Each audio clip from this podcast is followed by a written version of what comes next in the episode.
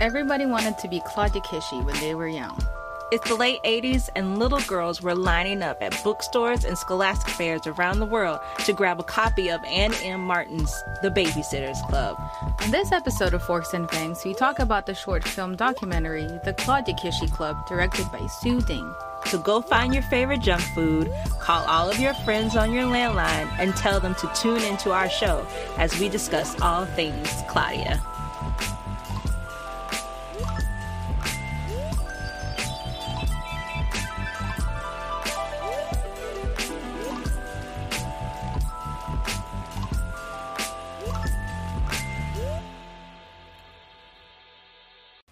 Welcome back to Forks and Fangs. What's up? My name is Denny, And I'm Veronica. and we welcome you to another episode of Tiny Bites, where we discuss things that we like that are in pop culture and in media, and we give a little piece of our minds. And what are we talking about today? Today we are talking about the documentary that dropped a few weeks ago called um, The Claudia Kishi Club. Yes, it's our girl. That's based off of uh, our favorite childhood books, The Babysitter's Club. One, one of our favorite. yes, many of mine.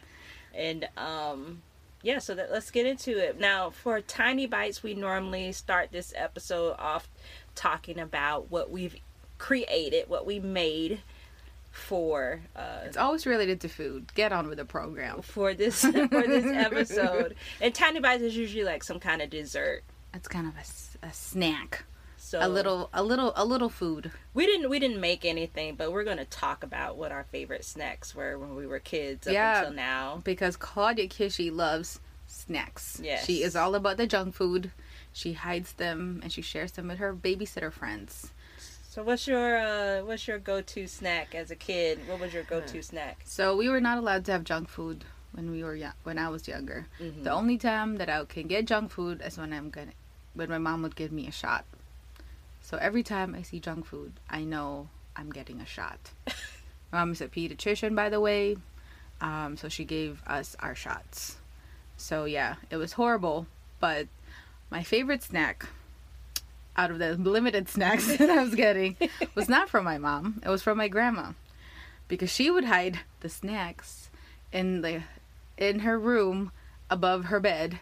She had a little like little drawers and cabinets up there and she mm-hmm. would pull this magical magical little bag of cheese chips. It's called Clover chips.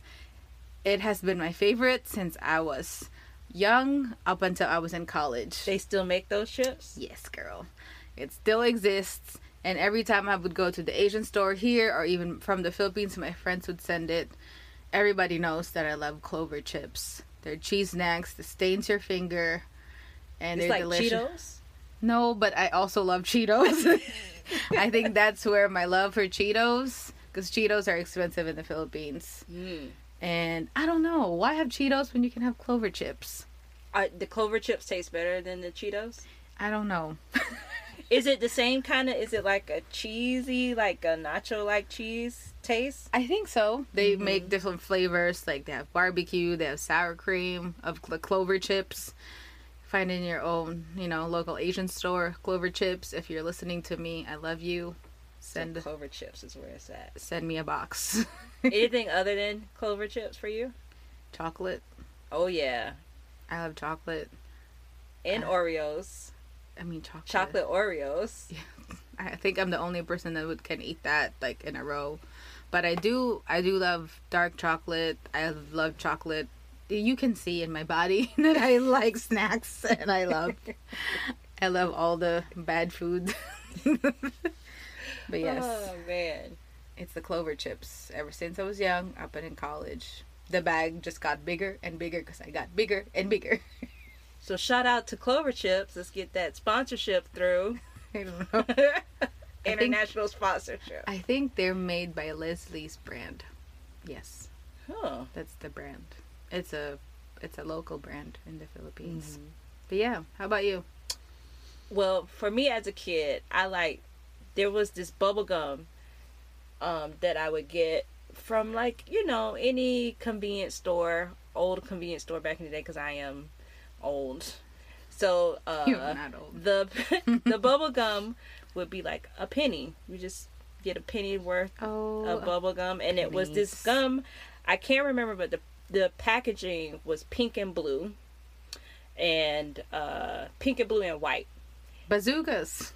Bazooka Joe was similar to it, but Mm-hmm. it was a it was a different brand. Like I, all I remember is that the word bubble gum was written on it, and it was hard. Like the bubble gum was stale, and they decided, okay, we're gonna cut this stale bubble gum and sell it for the rest of how long we're in business. And so I would eat that, and you know, like after ten seconds. It loses flavor, so you just take another piece and you add that to the piece, and then you'll have like this huge ball of gum in your mouth because you've added like four pieces of gum to one to get that flavor. More power to you. I Oh, never man. liked It's probably why I have TMJ now from from trying to chew all that gum. Why I grind my teeth at night. Um, but then as I got older, when I got into middle school, jawbreakers were like really big for some reason, and Publix started making their own kind. So they had two kinds. They had one kind that was like your regular jawbreaker, and then they had another kind that was sour, and they would sell them in like clear cellophane bags, like a bunch of them, and it wasn't expensive and they would stain they would stain your fingers they would stain your tongue like and it would stay there forever. And it was i think it didn't like it wasn't like the everlast oh that's probably why they started making them because the everlasting gobstopper became a thing Oh, from willy color. wonka. Oh, and it would change colors but the one from publix i don't think it changed colors. I think they just dyed them really heavy. And so um that was my thing and i really like the sour one. I love sour candy. So uh those were delicious and then they stopped making them i don't know why. I wish they would bring those back. And then uh i really like like gummy bears gummy worms anything gummy. I like the hard ones. I think that's just throwback to the bubblegum thing. I never Um, liked the hard candies. I'm oh. like, why? Yeah give me give me gummy bears and it it's kind of sucks because i'm vegetarian and i shouldn't be eating gummy bears because they got Oh. gelatin in them confession moment but it is it's not one that I, ha- I eat all of the time but there are moments where i have these huge craving and i just i just need a whole bag of those and i'll be fine so gummy bears and i love sour cream and onion anything. Hmm. chips especially. Ruffles chips i like the ones with the ridges in them. They're a nice little snap. When you bite into them they break nice and easy. Like a biscuit on the british bake off show. So i love those. And uh i definitely like chocolate with with like salty stuff. So i'll mix it. Like give me some pretzels and some chocolate and boom i'm happy that's a moment right there so and then a sprite to top it all off Oh, me, it's an uh, iced tea. oh yes Those chips with iced tea. mm-hmm Yes. Oh, when I was little, they used to, they still have those, uh, but there are these little drinks that come into in a container that kind of look like a little barrel. I don't know what they called. If you know what they're called, hit us up. Uh, but they have like this little tin foil cover, and you just pull it off and you drink out of it. And they have different flavors, and it's like red and green and orange. Oh, those are the best drinks. I don't know what you're talking about. I, I have to show you a picture. But they come in this little clear container and it looks like a little barrel, like a wood barrel. Oh man, no. It's delicious. Those were the best drinks. That and getting that that bubble gum. Goodbye Man, teeth. Yeah. My sister, she has an addiction to lemon heads and Coke. I can never do anything that's too sour. I love sour candy. Yeah. I learned to love it as an adult because of, you know, period and pregnancy. Your moon time. but why? Why would you eat sour stuff when you can eat all the salty and sweet stuff? exactly. So yeah, that's just my personal preference. But- Everybody has their thing. but I'm not hating because I'll eat all of them. Yeah. Clearly. So the the documentary, the Claudia Kishi Club, was an amazing documentary that was done to talk about Claudia Kishi, who was one of the characters, if not probably the main character of the Babysitters Club. I mean, I can't argue with that. so uh we're introduced by six uh different people who are talking about their love for this character in the babysitters club and for those who don't know the babysitters club um is it was uh YA fiction that was written back in the day For elementary, in my school, day my day. when I was in the in the eighties. I'm an eighties baby, so this well actually I'm a seventies baby, but I digress. the the time that I was growing up, these were huge. And I I remember like, you know, stealing money from out of my mom's purse to be able to go to the book fair to buy these books and I was addicted to them. They're like drugs. I don't know why, but I loved them so much. Mm. And you know, we had also had book fairs, and we had the big chain of a bookstore in the Philippines, and they would have it, and I'm just like, why? And they would come out with like books of like ep- like episode one. What am I talking about? Book one, and then two, and then 3 and the different characters. So this is a bunch of um, are they middle school? They're middle school. Yeah, They're 13. year old.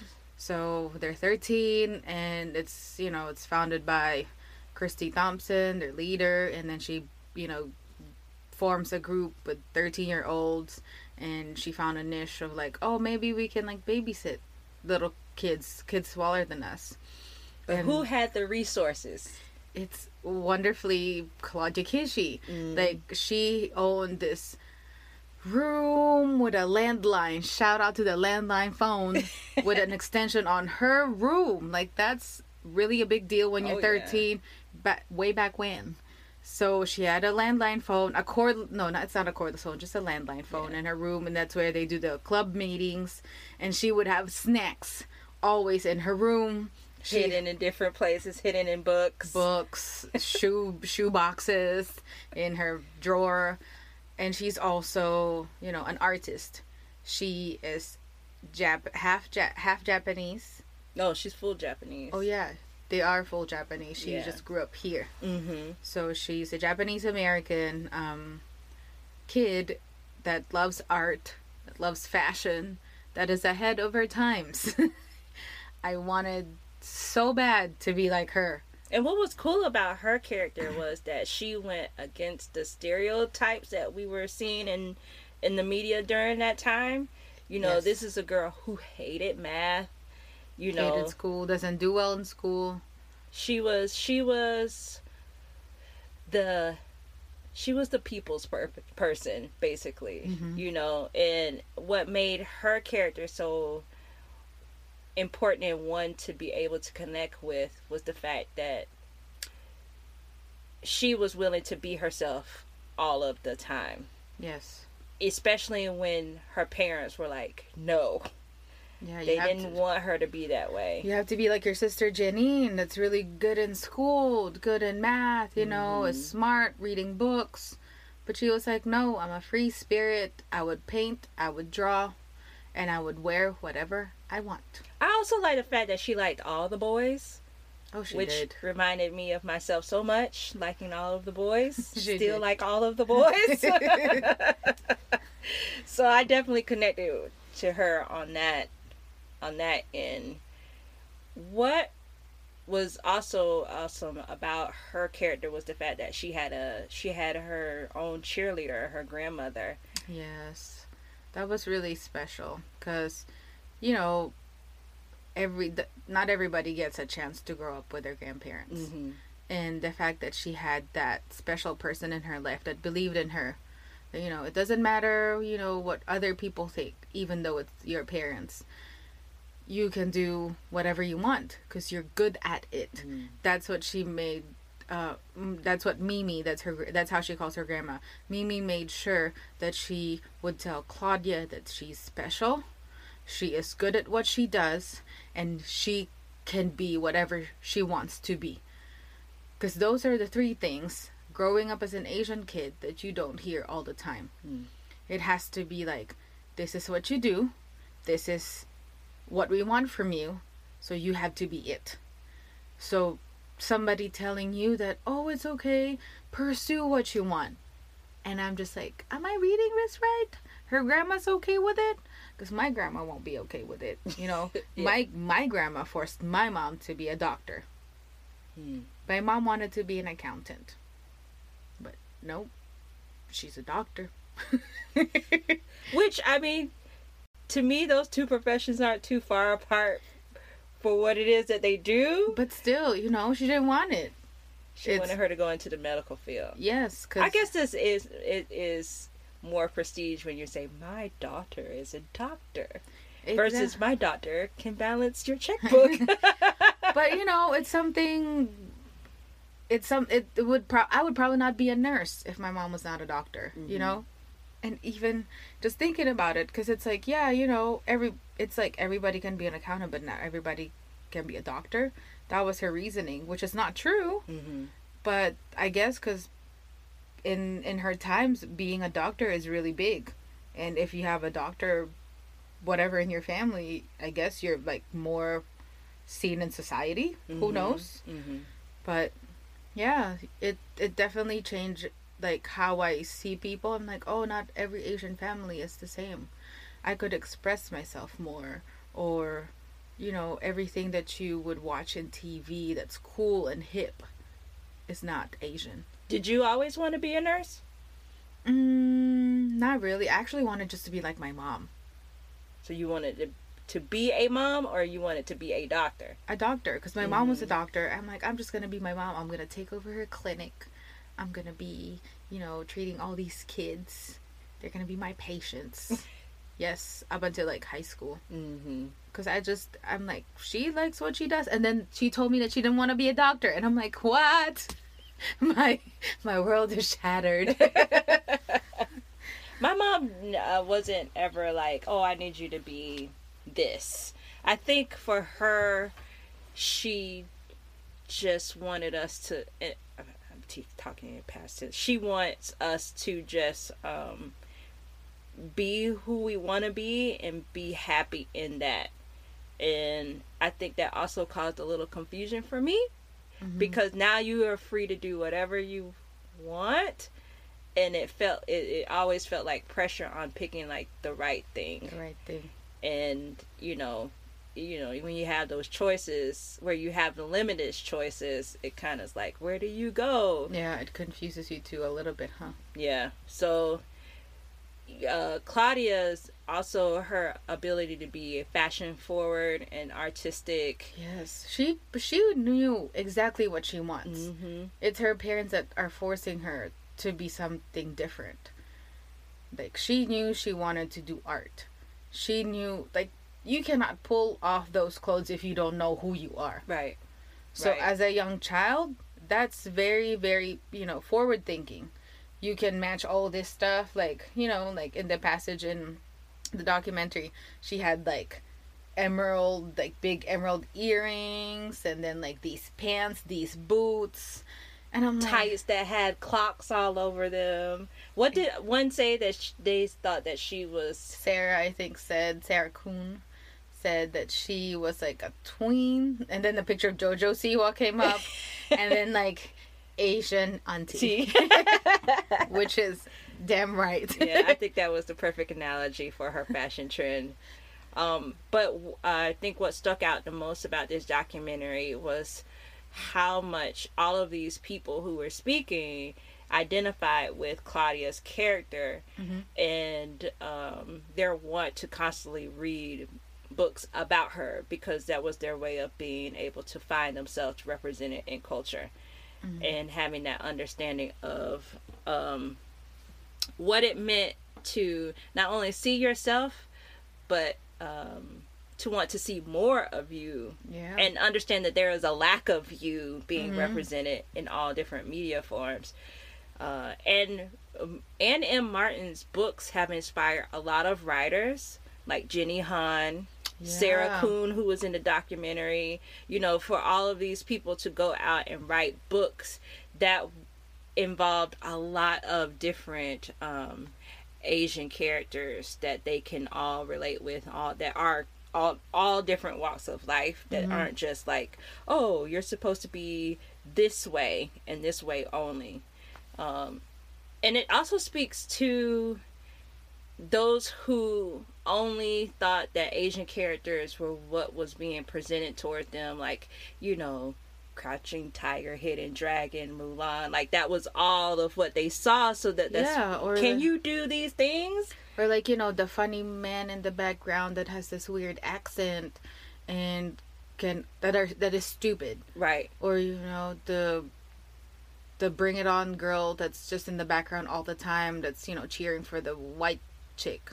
or the totally misrepresented stereotypical depiction of an asian person in a movie that has been said to be a classic breakfast at tiffany's that's played by a white man with Yeah. false teeth and you know there he's a fucking caricature Yeah, of this person. Yeah so you know to have that be this is what is representative of, of an entire uh, nationality is like or ethnicity Yeah, is or, insane. like or you know like even being Asian, you have Southeast Asian, South Asians. There's a Mhm. whole. It, we can go on forever like how each part of like Asia looks different. so um let me ask you when you see where we were in regards to television movies whatever books and where we're Mhm. going now what how does that make you feel about like the direction that we're moving in We're I'm very hopeful mm-hmm. that I'm gonna see more of Asian representation because now there's more Asian writers, not just um, you know Chinese American writers because I think they're the most prolific out Mhm. of every you know part of um, Asian writers. So now we have Korean writers, we have Japanese writers, Filipino writers. You know, we had a book of S.J. Sindu. She is also, you know, she is um, Sri Lankan, so she is also part of Asia. She's South Mhm. Asian, and I think majority of the media, because we cannot just say like, oh, we introduce this type of Asian characters, everybody would just accept it. That's not what happens. I think we are more receptive now of what Asian people are like. You know, like Celeste Ng had little fires everywhere and it became became a Hulu show. Like what? If you tell me that in the 90s, I would be laughing at your face. Mm-hmm. And we're like, no, that's not going to happen because it's always Dawson's Creek. It's always Friends. It's always, you know, whatever whatever show you want that you look back as you're growing up. There's never an Asian chick. The first Asian chick that I felt really like I saw in movies was Lucy Liu and Charlie's Angels. Hmm. So I'm just like, mm, looking back, like going back, I might be wrong because I lived in a different country, but I was in the Philippines and you know it's very Americanized, and you see all these shows. Lucy Liu was the first one. Oh yeah, I think I think that a lot of people can identify with what you just said Mm-hmm. as their truth, no matter where they're coming from, because she was in everything. So you know, it was like, oh, you know, she was on um, Ally McBeal. Yes, she was You the know, she was. The token Asian lady. You you went to her, and for me growing up in America in in the '90s, because I'm a little bit older than you, uh, the very first time that I, outside of like Claudia Kishi in the Babysitters Club books, the very first time where you're like, here is an Asian person that is in your face on television was Margaret Cho in her television show All American Girl. And it was the very first time where you were like, oh, this entire cast is made up of Asian people. And it was it was one of the best things to be on television. I think it came on the the ABC night, the TGIF night that they had.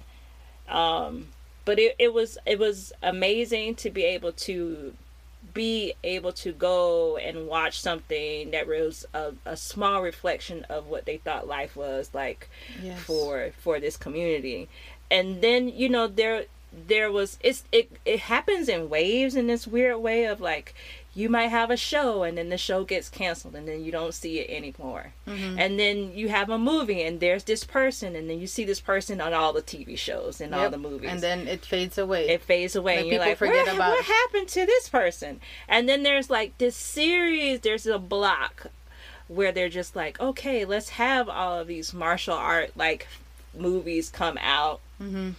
and then those go away Yeah. and you're then there's nothing else and then you know you might bring up something another wave of martial arts Mhm. thanks to like people like Jackie Chan and so on and so Mhm. forth. So you have all of these stuff to come out, all of these things to come out, and it and it, it's broken up, and you don't see it. It goes back and forth.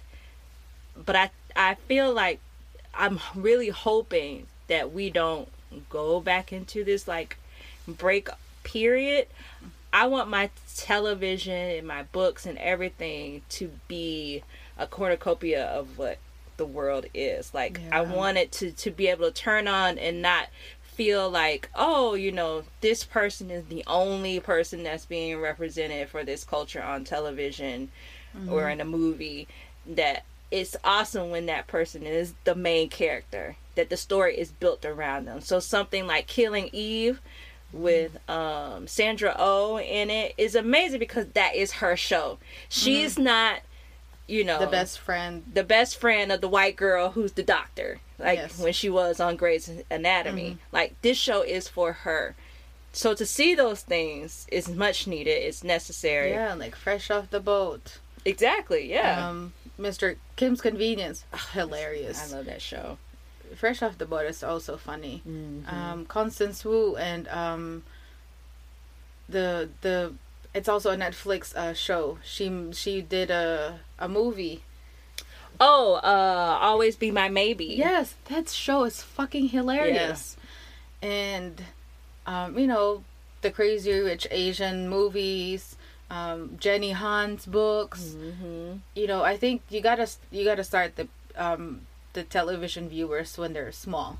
You know, teenagers or even sm- like middle schoolers to see that there are different types of people in the world. So when they grow up, they're like they're not shocked that there's other people in the world, not Mhm. just you know this certain group of people that's always just represented in the in the TVs.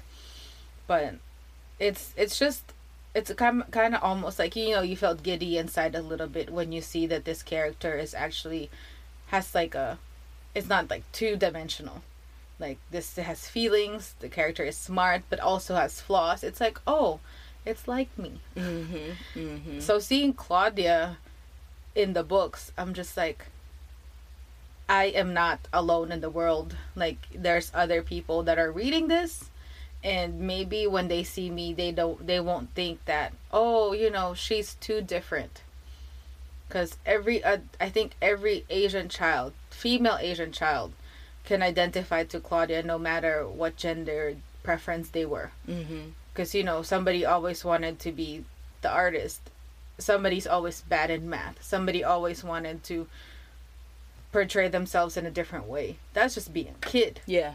Yeah. so even though you're not asian and you see somebody like that oh it's okay because i'm it's in the book or now they can watch it in netflix they can see it and she's like the coolest person there like literally she's she is dope straight up.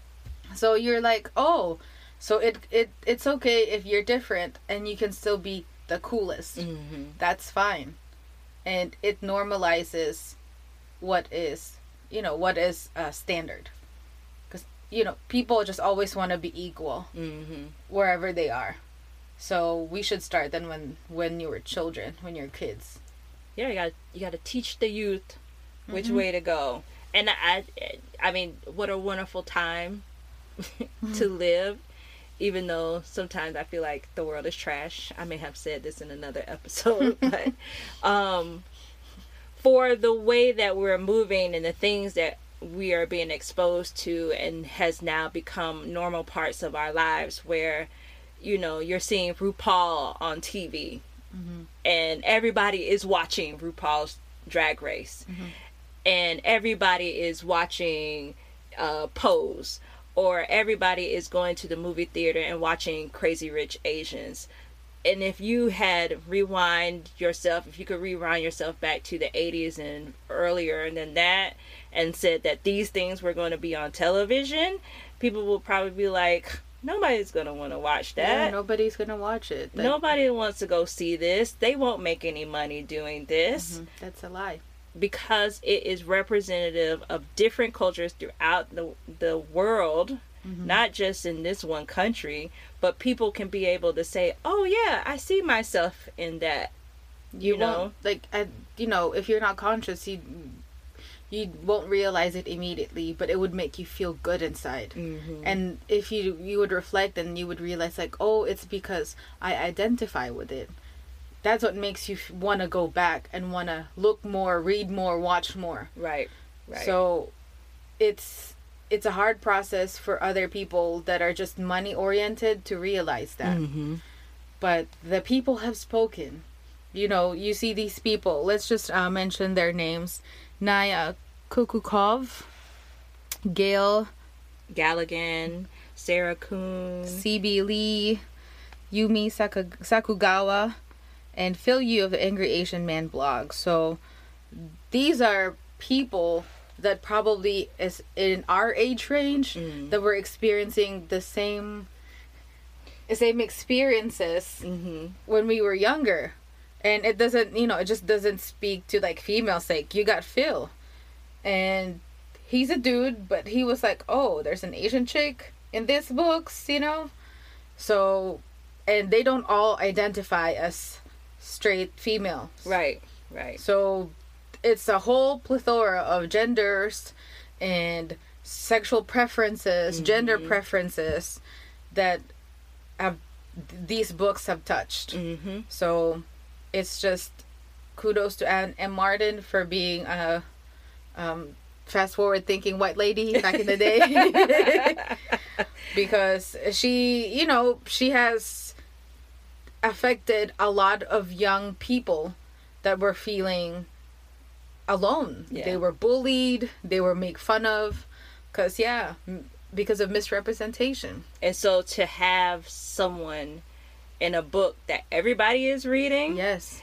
it exposes children to other dimensions that that we're dealing with where you're like oh it's not just me i'm Mm-hmm. not the example of what life is supposed to look like Yeah. that it can look like all different kinds of, of ways um so you know we we we thank her for that for that exposure Mhm. uh, and uh, we thank all of the other people who've come behind her to push it even further Yeah. into a higher higher ground because even in her book she still had a little bit of like you know the whole almond shaped eyes that one person was talking Mhm. about the little the little characteristics about her having the jet black hair and the perfect skin only though she was like eating junk food constantly and as a teenager you know your skin would is not beautiful No, at 13. never, never. zit city so yes, and eating all the um, junk food won't do you any good. yes But still, we do it.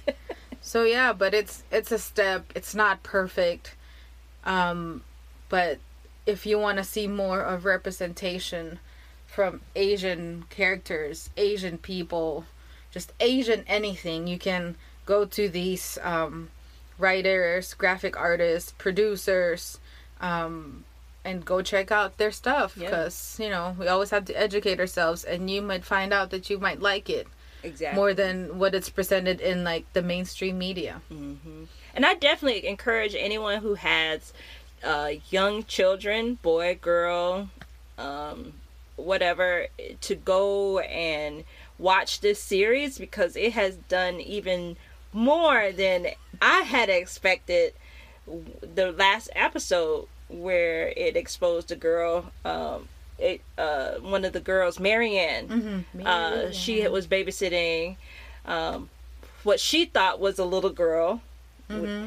and it turns out it was a trans child yes. who has decided that they no longer wanted to be put on, you know, wear boys' clothes, that they wanted to identify as a girl. Yeah, girl. And to have that subject matter in that television show is amazing. Yeah, that's heavy. Yes. But they made it, you know, they made it like how they would write for those, you know, for those actors. It's amazing because it's like explaining to a 13 year old. And then also, you know, dealing with stuff that is um, hospitalization or losing somebody in your family. Mm-hmm. Or having um, diseases like type 1 diabetes, understanding that, you know, children feel isolated when they have some sort of diseases and how can you explain that to children? Mm-hmm. so it's not just about race culture ethnicity. It's about everyday life. Yeah you have even like spiritual healers yeah. being represented there. Like there's so many different uh, things that they tackle divorced parents diabetes you know. children dealing with illnesses. Yeah. Um Se- so separation family problems. Watch it. If not if you don't even have any kids watch it uh, if this was a, a, favorite book series of yours, then go back and definitely watch it so you can be nostalgic of how they've taken these books that we've read and, you know, created these new shows with them. Before we end our show, we just want to give a special shout out to the person who created this documentary, um, Sue Ding. Uh, you know, she basically brought forth a subject that we always talked even if it was just amongst ourselves about mm-hmm. who Claudia Kishi was and what she represented to for all of us. Yeah. Um, as well as different um, people that they interview, such as Phil Yu, who is the creator of Angry Asian Man blog. You definitely have to go and check his website out. I've been following him for years, and he is amazing at everything. He's also an activist at what it is that he does for for the world. So check him out as well as Yumi Sakugawa. She's a comic artist and a writer. CB Lee. She's the writer of the Sidekick Squad, um, a YA fiction. If you know you want to let your kids or even you read it. Sarah Kuhn. She has you know wrote a bunch of books, um, and she now works with Marvel with the first Asian superhero. Um, her book, um, I Love You So Mochi is so cute, like the cover, and it's been my TBR for the longest time. So we'll get to it. We promise. Sarah, just wait, girl. and then there's um Ga- Gale Galligan. She's a um, graphic artist uh, for Babysitters Club. Um, they were able to take this story and turn it into like they take all the stories that have already been written mm-hmm. and then turn them into graphic novels which is so dope yeah so what they are doing is amazing so we thank them for it for mm-hmm. creating it and then um uh, Naia, I think it's Gugukov. Mm-hmm. Um, she was the executive producer for uh, this uh, documentary that we watched. So. Yeah, I wish it was longer. Yes. And I'm like, oh my god, why is it over? I want more. so more, more people. So if y'all want to do this over again, you know, I would be the first one to watch. Part two. Part two. We could make it into a series. you know, make it happen. You guys were amazing, um, and continue to be amazing because we're watching. Yes. So all right, so on that note, we thank you for listening to our podcast. We'll see you next time. Bye. Eat the snacks. Have fun.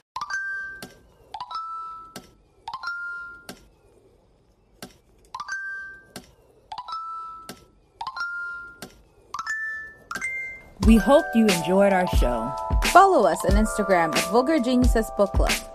Our theme song was produced by Sean Kantrowitz. Follow him on Instagram and Twitter at Sean Dammit. That's spelled S E A N D A M M I T. Make sure to like, comment, and subscribe to our podcast on Anchor, Apple Podcasts, and Spotify.